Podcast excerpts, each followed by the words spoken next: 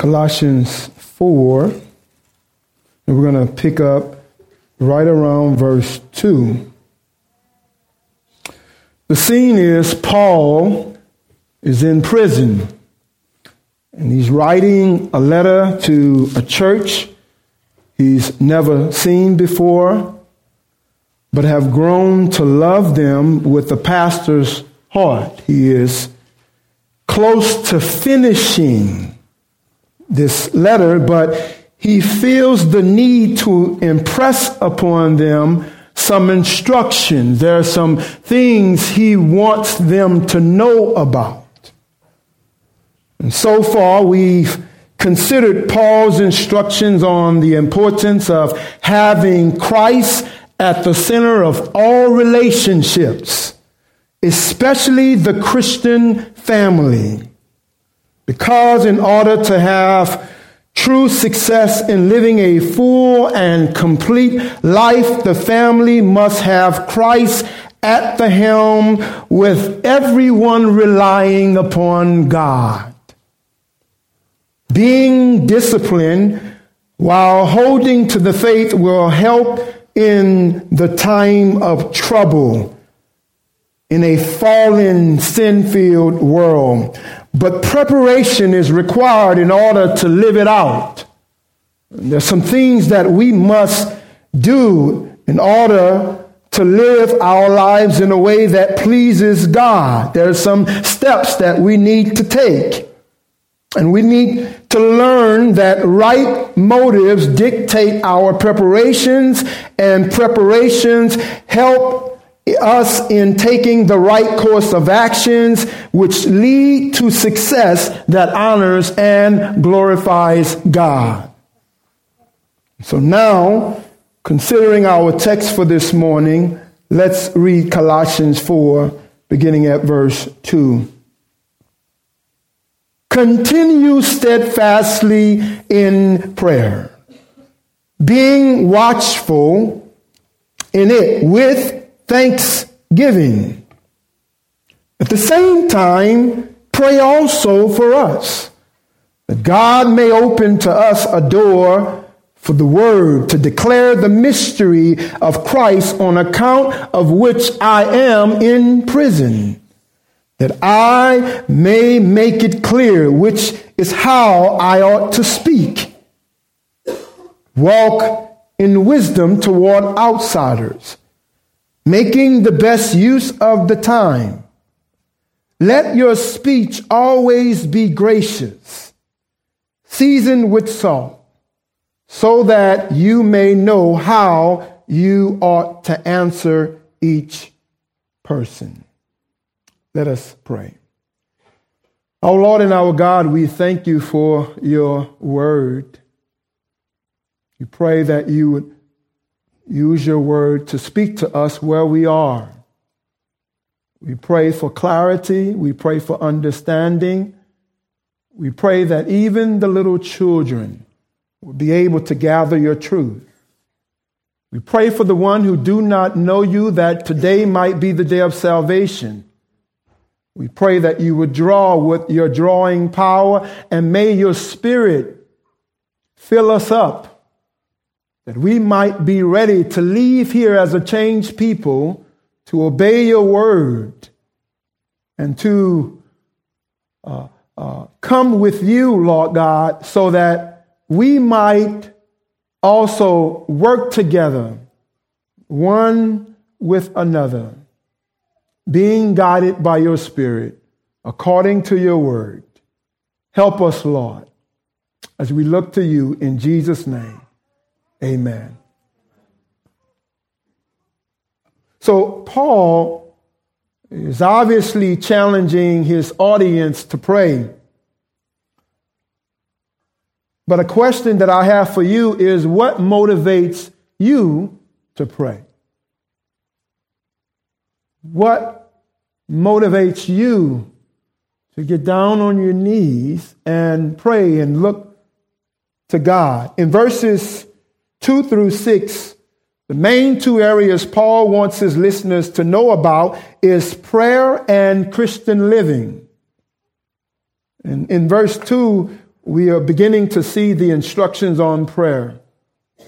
So the Colossians, Paul wants them to continue steadfastly in prayer, being watchful in it with thanksgiving. What is, this, what, the, what is Paul trying to say when he say continue steadfastly? It is to be persistent. And in the original, these two words means to persevere in a devoted way. This is what Paul is instructing these Christians to do. The most, uh, the trust, uh, and truly the people must trust and give themselves over to God in prayer. And so, therefore, this means that they ought to be praying with a mind to honor Christ. Now, the question is does this mean that they are to be praying every minute of the day? Right? No, because we won't get anything done. There would be no work. Children won't get the pampers changed. You know, um, food won't be on the table. But, but, but what he's saying is that prayer must be a part of everyday life. It's an attitude of prayer. We must be in a posture of prayer.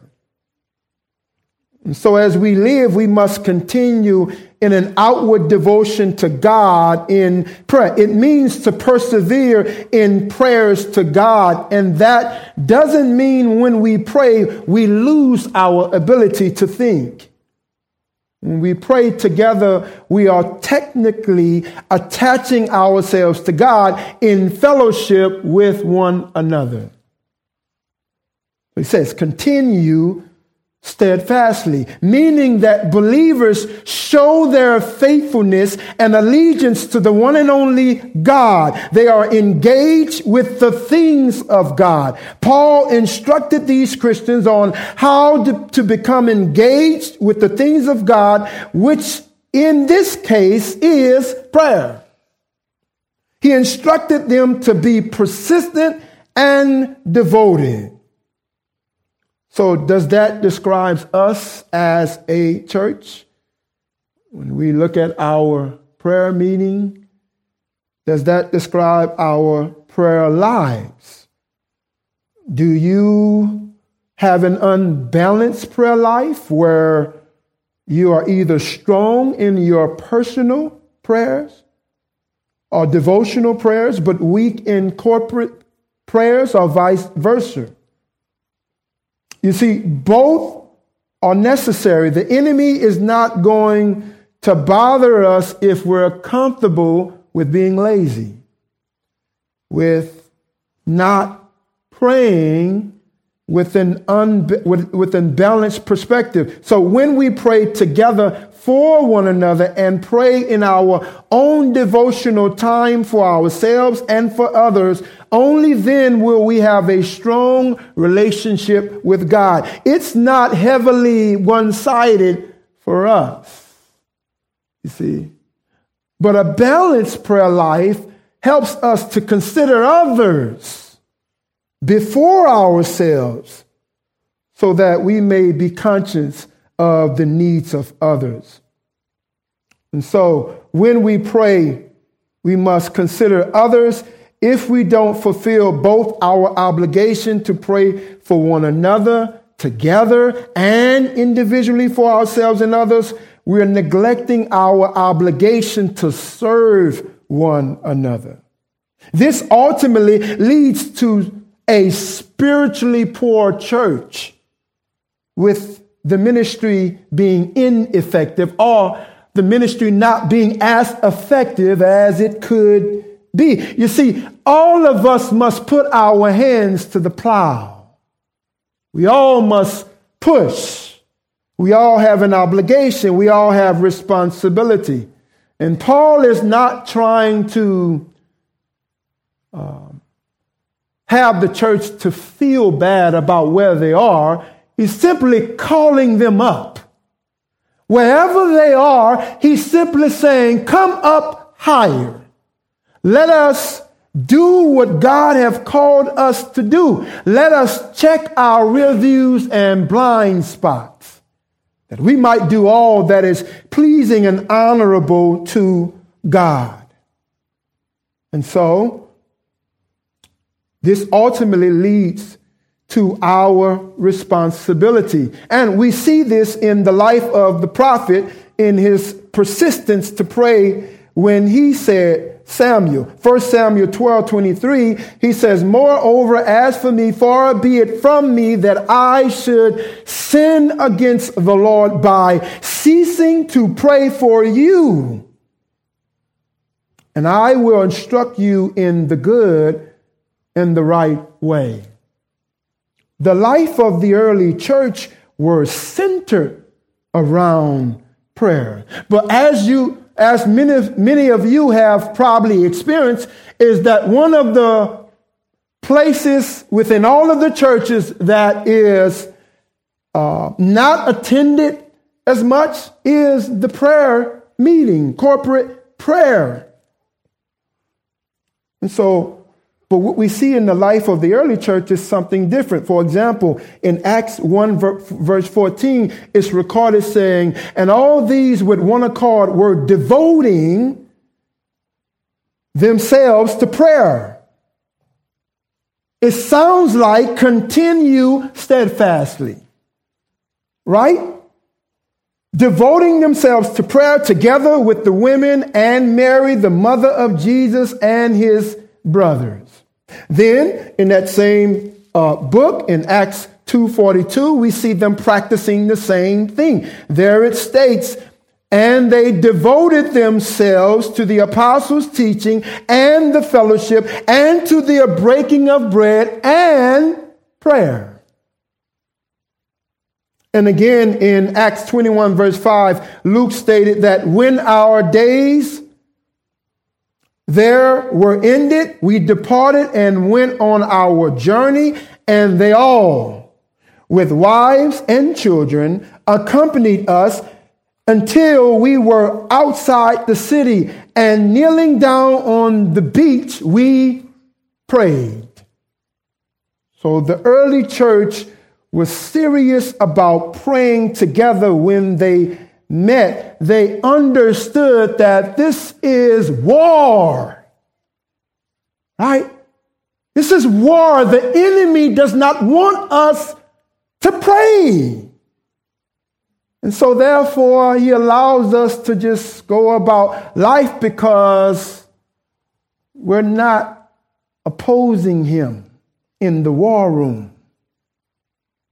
We can do our most damage we get down on our knees, humble ourselves, and take everything to God in prayer. In other words, if we are soldiers, we must use the weapons that God has given us. We cannot use natural means to fight spiritual warfare. And so we will find ourselves in life uh, in a disadvantage if we don't utilize the opportunity to pray.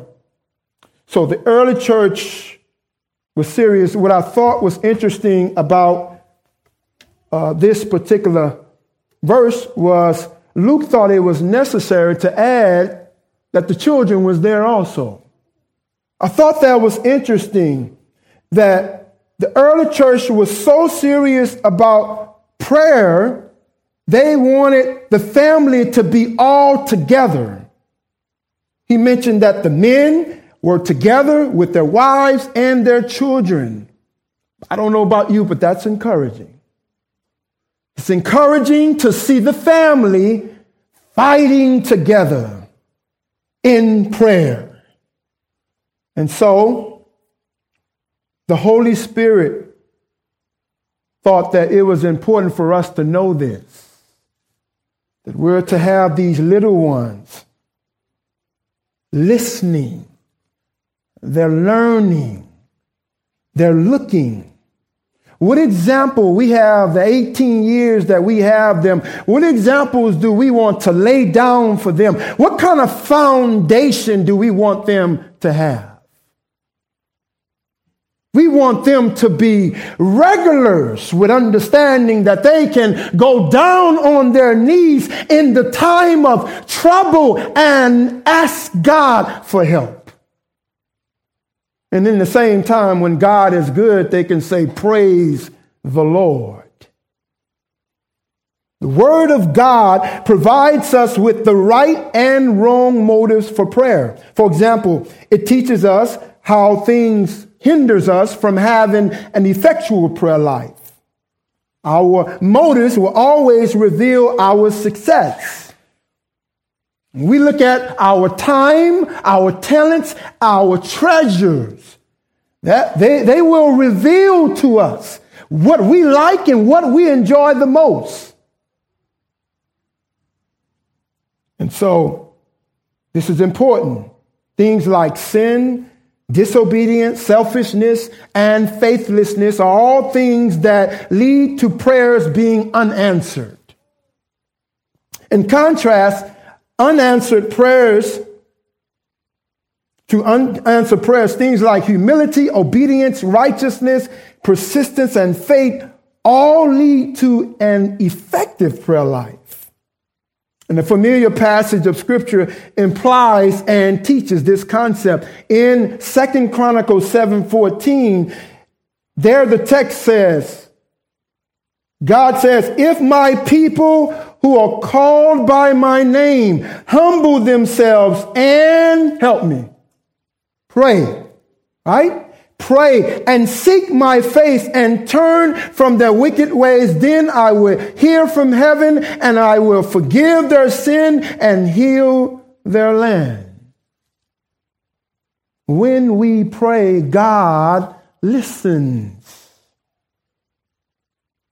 Spurgeon describes it like this, and I quote, by running and breathing yourselves every day, you are the fitter to run in a race. So the oftener you come into God's presence, the greater confidence and freedom and enlargement it will bring. No doubt by praying, we learn to pray. And the more we pray, the oftener we can pray and the better we can pray. He who prays by fits and starts is never to obtain that effectual, fervent prayer which availeth much. Prayer is good. The habit of prayer is better, but the spirit of prayer is the best of all. It is the spirit of prayer that without ceasing, and this can never be acquired by the man who ceases to pray. Unquote.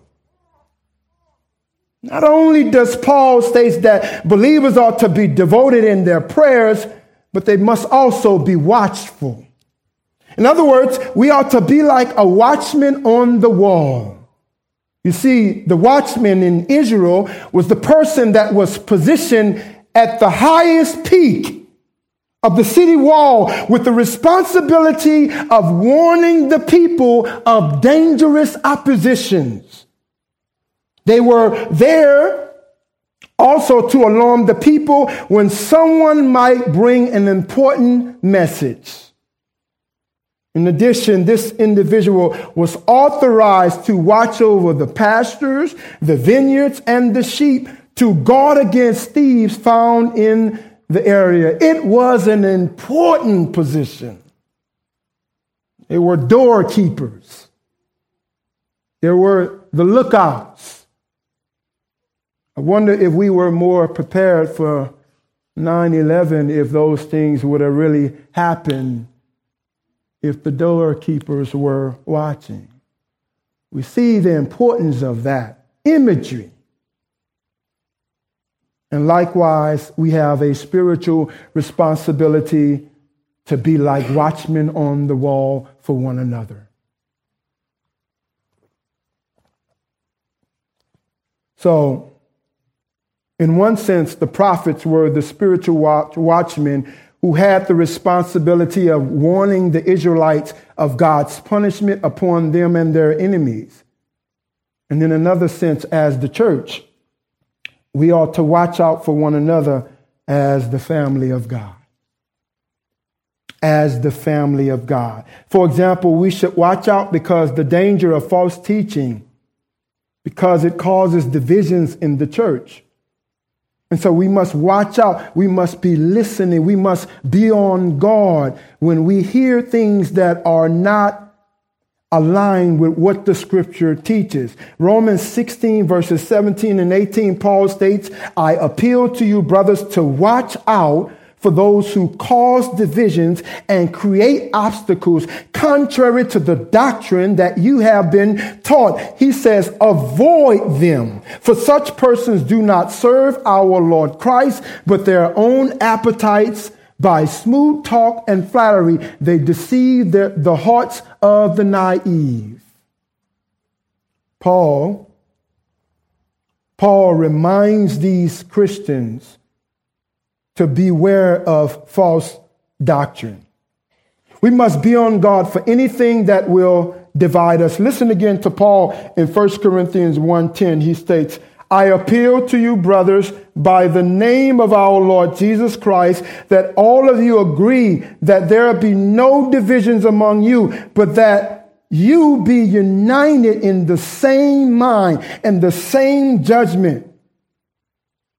In other words, we must be watchful, for there are a number of things that can cause separation. We should watch out for the danger of favoritism. That too causes division in each of our families, but also in the family of God. Right? And so you remember how it happened with Israel and Jacob's 12 sons, right? There were division there. We also should watch out for the danger of temptation. We should watch out for the danger of neglecting God's word. Deuteronomy 4 9 states, Only take care and keep your soul diligently, lest you forget the things your eyes have seen, and lest they depart from your heart all the days of your life. Make them known, here it is, your children and your children's children. The scripture is reminding us about the legacy and responsibility we ought to leave to our children. And lastly, watch out for the danger of sinful behaviors. The Lord also teaches this.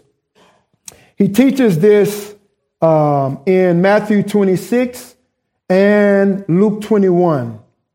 According to Matthew 26, verse 41, he says, Watch and pray that you may not enter into temptation. All right? Have strength to escape, that you may have strength to escape all these things that are going to take place and to stand before the Son of Man. And so, not only should we be watchful, for the dangers within the Christian life, we must also be alert of the blessing. Uh, I think I read Luke 21 36. Uh, Matthew 26 41 says, Watch and pray. Yeah, okay, I, I read, I read that. I thought I didn't read it. Uh, but uh, not only should we be watchful for the dangers within the Christian life, but we must be alert. And in Micah 7, verse 7, he states, But as for me, I will look to the Lord. I will wait for the God of my salvation. My God will hear me. We should also look out for opportunities to honor and serve others. And how about being watchful also for opportunity to meet the needs of others. In Galatians 6 verse 10, the apostle states, So then, as we have opportunity, let us do good to one another, to everyone, and especially those who are of the household of faith. So, it is necessary. Once again, Paul instructs these believers to continue steadfastly in prayer, being watchful, he adds, with thanksgiving. So our focus here is with thanksgiving. In other words, be thankful. Being thankful is another form of being watchful. In this case, we are to be watchful for opportunities to praise and thank God. In other words, we're not just going to assume that everything good is supposed to happen to us, but we will stop and recognize that it's only by the grace of God that I have anything that is good. And therefore, God deserves thanksgiving. He deserves it. Can you imagine a life that is full just giving thanks to God for everything that He have done in our lives? The only way we're going to be able to do that is through prayer. You see? And so prayer is necessary. Prayer includes opportunities to praise God for who He is, and thanksgiving allows for us to thank Him for what He has done. For example, in Philippians 4 and 6, it says, Do not be anxious about anything, but in everything by prayer and supplication with thanksgiving, let your requests be made known to God. Also in Psalm 105, beginning at verse 1, Oh, give thanks to the Lord. Call upon his name. Make known his deeds among the peoples. Sing to him. Sing praises to him. Tell of all his wondrous works. Glory in his holy name. Let the hearts of those who seek the Lord rejoice. Seek the Lord and his strength. Seek his presence continually. Remember the wondrous works that he has done, his miracles and judgments he have uttered. What have God done in your life that should have you to sing the beauty and the glory of God? When was the last time you sung because God was good? Where is your song? Right? That's the encouragement that we have to sing praises to our God because he is good. The scripture reminds us of that. Oh, taste and see that the Lord is good. Next, in verse 3, after instructing his listeners on the necessity of an effective prayer life, Paul seeks their prayers for his own ministry. In verse 3, he states, At the same time, it's as if Paul is saying, Me too.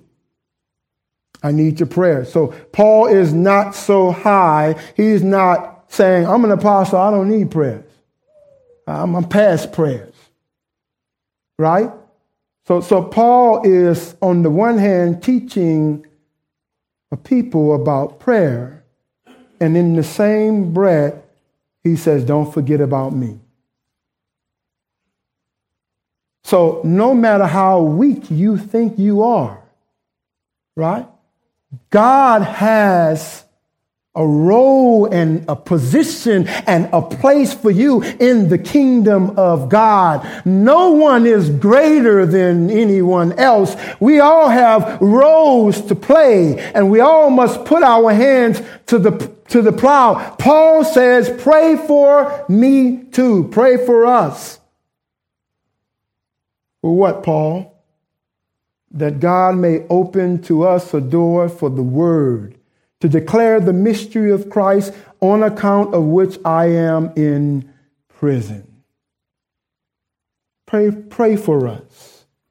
Paul is saying, pray for us, those who preaches the word of Christ, those who preaches the gospel. In Romans 15:30, Paul asks for prayer stating, I appeal to you, brothers, by our Lord Jesus Christ and by the love of the Spirit, to strive together with me in your prayers to God on my behalf. It's as if Paul is saying, Brothers and sisters, I need you. Right? I need you. Pray. Also, it says in 2 Corinthians 1:11, he seeks the prayers of the church, saying, You also must help us by prayer so that we may give thanks on behalf for the blessing granted us through the prayers of many. And so when he says to declare the mystery of Christ, Paul is talking about evangelizing the lost. He's talking about preaching and teaching. And he says, This is the reason why I'm in prison. And as a church, we must pray for those who handle the word. We must always be thinking about them, about how God will use them. Why? Because we all share the burdens.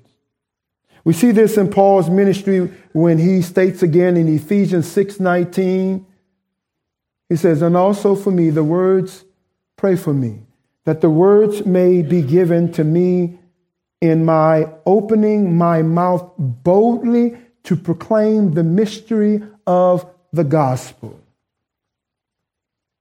And so Paul is reminded of his own weakness and his own needs for prayer.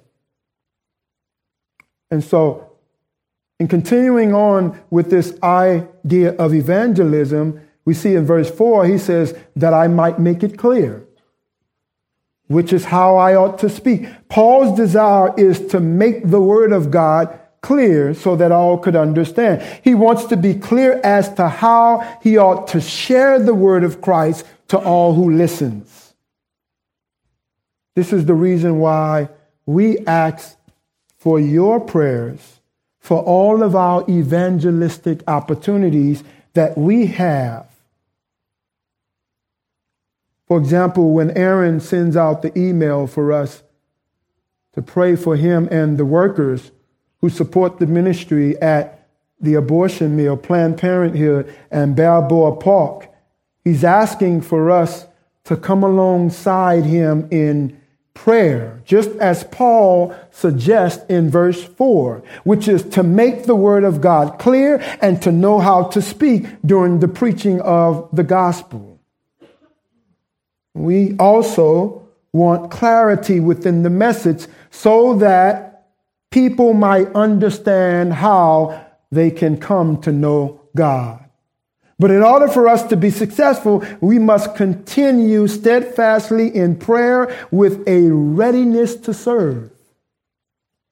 At the end of the day, God is the one who opens the door of opportunity for people to hear the gospel of Jesus Christ and for those who hear to be drawn to God by grace through faith. By grace through faith. And the amazing thing is that he can call men to himself whenever he's ready, even in the midst of enemies. And so that's another reason for us to pray. But what is the, the, the Christian gospel? Maybe someone here today don't know the Lord and is not saved by grace through faith. What do we mean? Um, that simply means that because we are sinners, we are desperately in need of a Savior. That means all of our righteousness is like filthy rags. There's nothing that we can do to make ourselves right with God. Therefore, we need a mediator between us and God who is come in the person of the Lord Jesus Christ. He have not come to be served, but he have come to serve and to give his life as a ransom for many so that when someone exercises faith in him, Whoever exercises faith in him, his death on the cross will pay for their sins from conception to the grave. He has said it is finished. Those who believe in his death, burial, and resurrection will have good news because one would be saved on the basis of their faith and in the works that he has done. And so salvation is dependent upon what we believe. And so if you're here today, what do you believe? Who are you trusting in? Because uh, every, uh, every one of us will one day have to meet our Maker. And he's either going to say in or out. And anyone who tried to stand on their own righteousness, the problem that you have is that the standard is perfection. No one can meet the standard of perfection. So therefore, we need an advocate. We need a savior. And it comes in the person of the Lord Jesus Christ. And that's why it's the Evangelion, the good news. It's because it's not dependent on merit or deserving, but it's because God is good. And anyone who exercises faith in him will be saved because of what he have done. He brought salvation so that we might be saved. And so, verse 5 next. Paul is now instructing his listeners on Christian living. Mainly, this section is about witnessing for Christ. He begins in verse 5 walk in wisdom toward outsiders, making the best use of the time. In other words, Paul is saying Christians must live in ways that agree with the profession of their faith. We can, on the one hand, say that we believe in Christ, but then our lives, we live contrary to what we say we believe. Our way of life must be consistent with our claims. If not, no one will believe us. People will say, You must be kidding me. You are living just like anybody else. Who are you to tell me about my life? What I'm trying to say is, we can ruin our testimony if we don't hold up to living a life that honors and glorifies God. Now, we're not saying that we're, we're perfect, but we can at least say I messed up when we messed up. We don't want to cover it up. We can say I'm a sinner. I'm a beggar telling of the beggars where the bread is. I'm not the bread. I know someone who can save you like he saved me by his grace. Will you come with me? So he says, Walk on, Christian. All Christians must be wise and must take full advantage of the opportunities we are given. In Ephesians 4 1, he says, Therefore, a prisoner for the Lord, urge you to walk in a manner worthy of the calling to which you have been called. Sometimes we don't understand the business we are in. We don't understand what we have been called to. You know, we've been bought with the price. We're not our own anymore. It's interesting that Paul sees himself as a prisoner of God. And anybody who knows uh, the goodness of God, that's the kind of imprisonment that I want for myself. Because I know that God is good in all that he does. And so, therefore, that means when we pay attention to ourselves and represent Christ at all times, we can live out Philippians 1:27 when it says, "Oh let your manner of life be worthy of the gospel of Christ, so that Paul says, whether I come and see you or am absent, I may hear that you are standing firm in one spirit, one mind, striving side by side for the faith of the gospel. But then he adds, you're to do it in all wisdom. We see this same idea in Ephesians 5 15 and 16 when he says, Look carefully then how you walk, not as unwise, but as wise making the best use of the time, because the days are evil. That means that we are to know the people who we are speaking to. We're to learn about them. We're to study. We're to know more. We're to understand so that we might know how to plant the gospel of Jesus Christ. And so he says, walk in wisdom. And he says, walk in wisdom's wisdom toward outsiders, making the best use of the time. So, in towards outsiders, we see this idea in 1 Timothy 3 and 7 when he says, Moreover, he must be well thought of by outsiders so that he may not fall into disgrace, and to a snare of the devil as a high calling for those who are called into ministry. So, how we behave in front of the world will have an effect on how we are able to communicate the gospel. We will either gain respect or not, because sometimes we can disagree with people, but then they still respect us because we've treated them with gentleness and with love and with respect. You see, it's not about us, right? Scripture even raises or tells us, tells us, tells us to come higher and tells us to even love our enemies. Love those who despitefully use you for my name's sake. High calling. God is calling us up. In other words, we're to live into what God have enabled us to live into.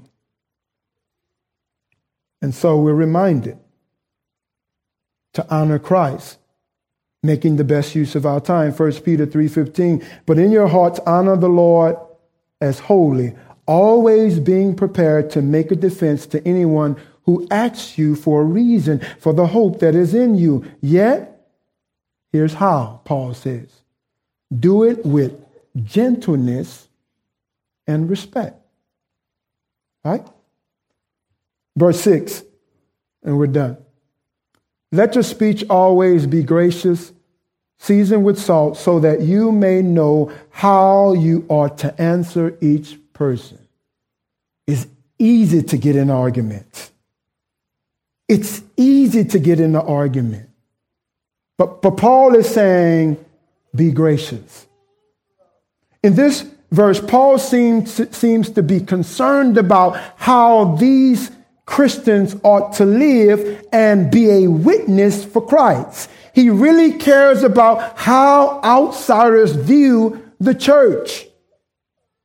And so he says, let your speech, let your communication be gracious. So what that's telling me is that Christians doesn't have a right to talk to people any kind of way, especially in ways that are disrespectful just because we believe we have the truth. Right? Listen to Proverbs 10:32 it states, "The lips of the righteous know what is acceptable, but the mouth of the wicked know what is perverse." All right? It sounds like what Jesus says, uh, it's not the outside that defiles the man, but it's what comes out of him right? And so, if we are of Christ, then our words ought to be seasoned as such. We ought to have the mind of Christ. We ought to say it like Christ said it. And so, we also see Proverbs 15:1 where it says, "A soft answer turns away wrath, but a harsh word stirs up anger." These are practical things we can do. So, how we communicate will dictate how they respond. So he says, let your speech, let your communication be seasoned with salt. We can't let anything corrupt come from out of our mouths that might destroy our witness. We must be disciplined at all times. So many times the church is misrepresented by others who ought not even be calling themselves Christians because they constantly bring shame to the name of Christ. As if Paul is saying, watch your mouth. Right? We must practice good behaviors and don't give up an opportunity to the devil because he will use anything to try to destroy us and our witness and to cause disunity within us. Paul says, therefore, let your speech always be gracious so that you may know how you're to answer each person. So, to answer each person rightly in all circumstances, we must depend upon God's grace and the prayers of the church so that we might be ready to give all people the proper answer. However, we cannot do it without the church praying, often for the success of our efforts. And many cases, in many cases, we do a lot of things in our prayer meeting when we pray. We cover a lot of things. There's encouragement, in prayer. There's tears that are shed. There's confidence that grows because we're reminding ourselves of who God is. We're giving thanks. We're asking God for areas that we're weak in. We're, we're, we're laying everything down before the one who is able to change the outcome and the circumstances. And so, if we have trouble, the scripture says, Oh, taste and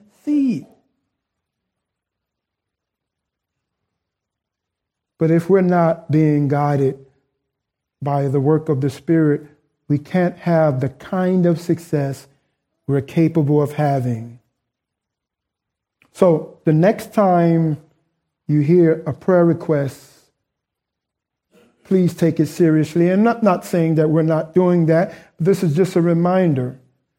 And pray for the work of the ministry on the behalf of the church so that we might honor Christ together. And so, knowing requires listening so that one's response might be informed and wise. Let us pray. Our Lord and our God, we thank you for your word. Your word is efficacious. Your word do not return to you void. We pray that you would Help us to apply your word as stated in the scriptures. We pray, Lord, that you would change us.